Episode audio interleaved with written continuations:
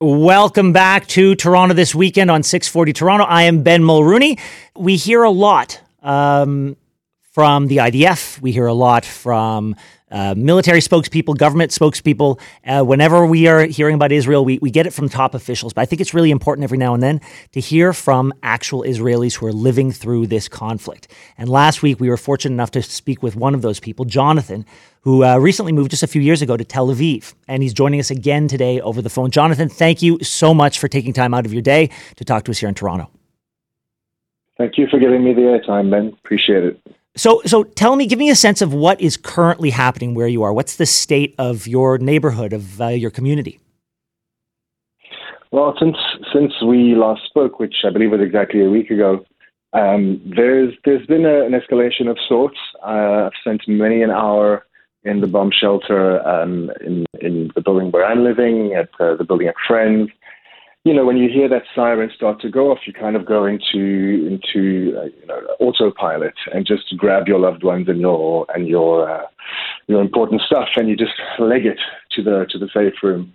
Now, now, the, uh, on, yeah, go on. Well, I was going to say that uh, you know you're fairly new to Israel, so this this uh, living with the sirens and running down to a bomb shelter, it's still kind of new to you. Israelis uh, get used to that at birth. How have you adapted to that new um, constant presence in your life?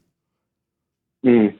Well, I, it's it's new-ish. There was a, a flare-up uh, a couple of months ago, about three or four months ago, and that was the one that kind of knocked me for six a little bit. But at the same time, it uh, in, in a in a really sad way. It kind of prepped me for what we're going through now.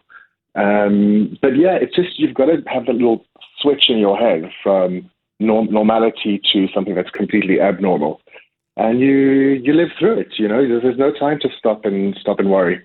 We are talking to Jonathan in Tel Aviv, who's giving us a sense of what life is like right now uh, on uh, on the ground. Uh, Jonathan, um, uh, have there been big changes uh, in your everyday life since we spoke last week?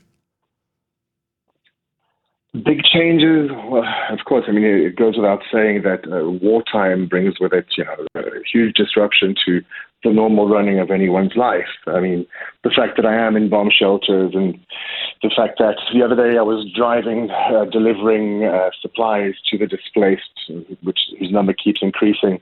And we had an air raid siren go off, and I had to take shelter outdoors and just get as close as possible to the ground and cover my head just to avoid shrapnel because the the lower you are, the, the least likely you are to be hit by shrapnel. So, you know, it's a big change from my my, my normal work weekday. You know, it's uh, it's been quite something. Yeah, I, I have to assume. Uh, and you just said you were uh, dropping off supplies. So this is this is what what you're doing with most of your day now. You're helping with uh, keep supplies moving. Yeah, so it's it's it's every second day more or less. Um, my partner Daphna and I we we gather all the funds that we've managed to raise, and we pick up supplies from other people who want to donate. And we we as soon as our car is full and and doesn't allow for any more, we go to the central drop-off point, and then it gets dispersed from there. I mean, there's now uh, displaced from the north as well. There's about 14 towns in the north that have been evacuated for up, up until this point, there's about half a million of displaced who, you know, who need just bare necessities, you know, from water to food to shampoos to toothpaste to places to sleep. And where are they so, sleeping? You know, so what's amazing about Israeli society is people have been open up, opening up their homes, giving up their spare bedrooms. If anyone has, you know, an Airbnb apartment that they've got, they give it to them for free. Um, a lot of the hotels have also made their rooms available at no cost. Um, so you can really get a sense of, I mean, again, I think I mentioned this on your show last week. If there were to be a silver lining to this horrible situation, is the point to which the Israeli society has pulled together. So it's really amazing to observe. Are there any aspects of uh, everyday life that have been maintained? Any sense of normalcy that you can hold on to? Well, look, I, I went to the office a couple of times last week just to get, you know, that sense of normalcy. But at the same time, a lot of my colleagues weren't there. They were either, you know, at the front or attending funerals or just unable to emotionally make it to the office because their loved ones are missing and unidentified.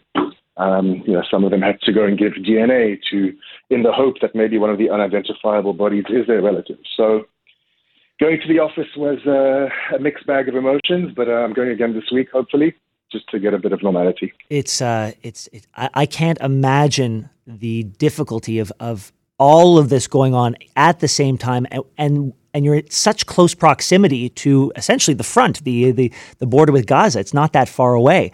Um, oh, for sure. Yeah. yeah. At its narrowest point, and this is outside of the West Bank, right? At its narrowest point, Israel is about 15 miles wide.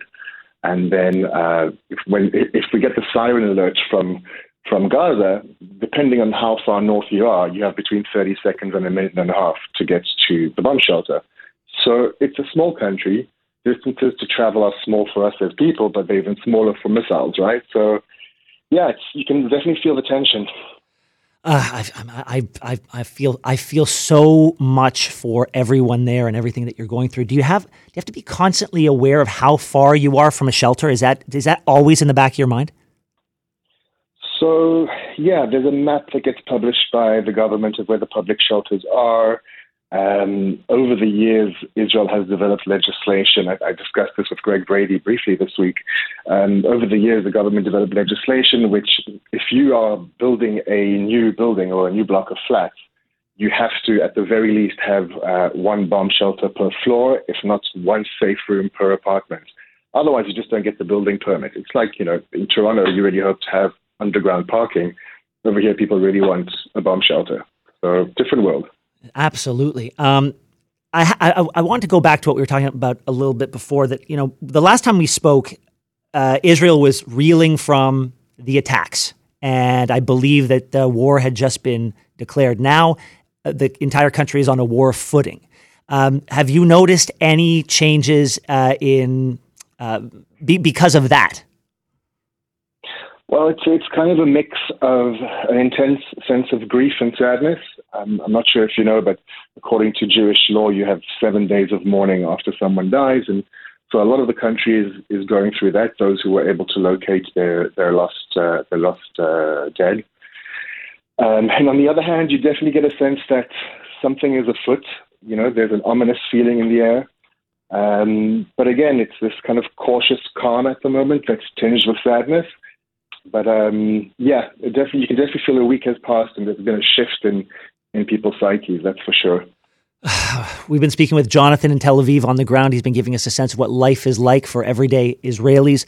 Uh, Jonathan, I, I cannot put into words how upsetting this is. I, I, I don't believe that the the breadth and the depth of the sorrow is going to be felt until long after this conflict is done because you guys are you're really you're, you're just trying to survive right now and you're trying to take care of each other. And it's only going to be after the the the guns are put down that you're going to be able to deal with the trauma of everything you've gone through. So i just want to tell you that i'm thinking of you i'm thinking of your family and uh, and, and your entire community. And thank you so much for joining us.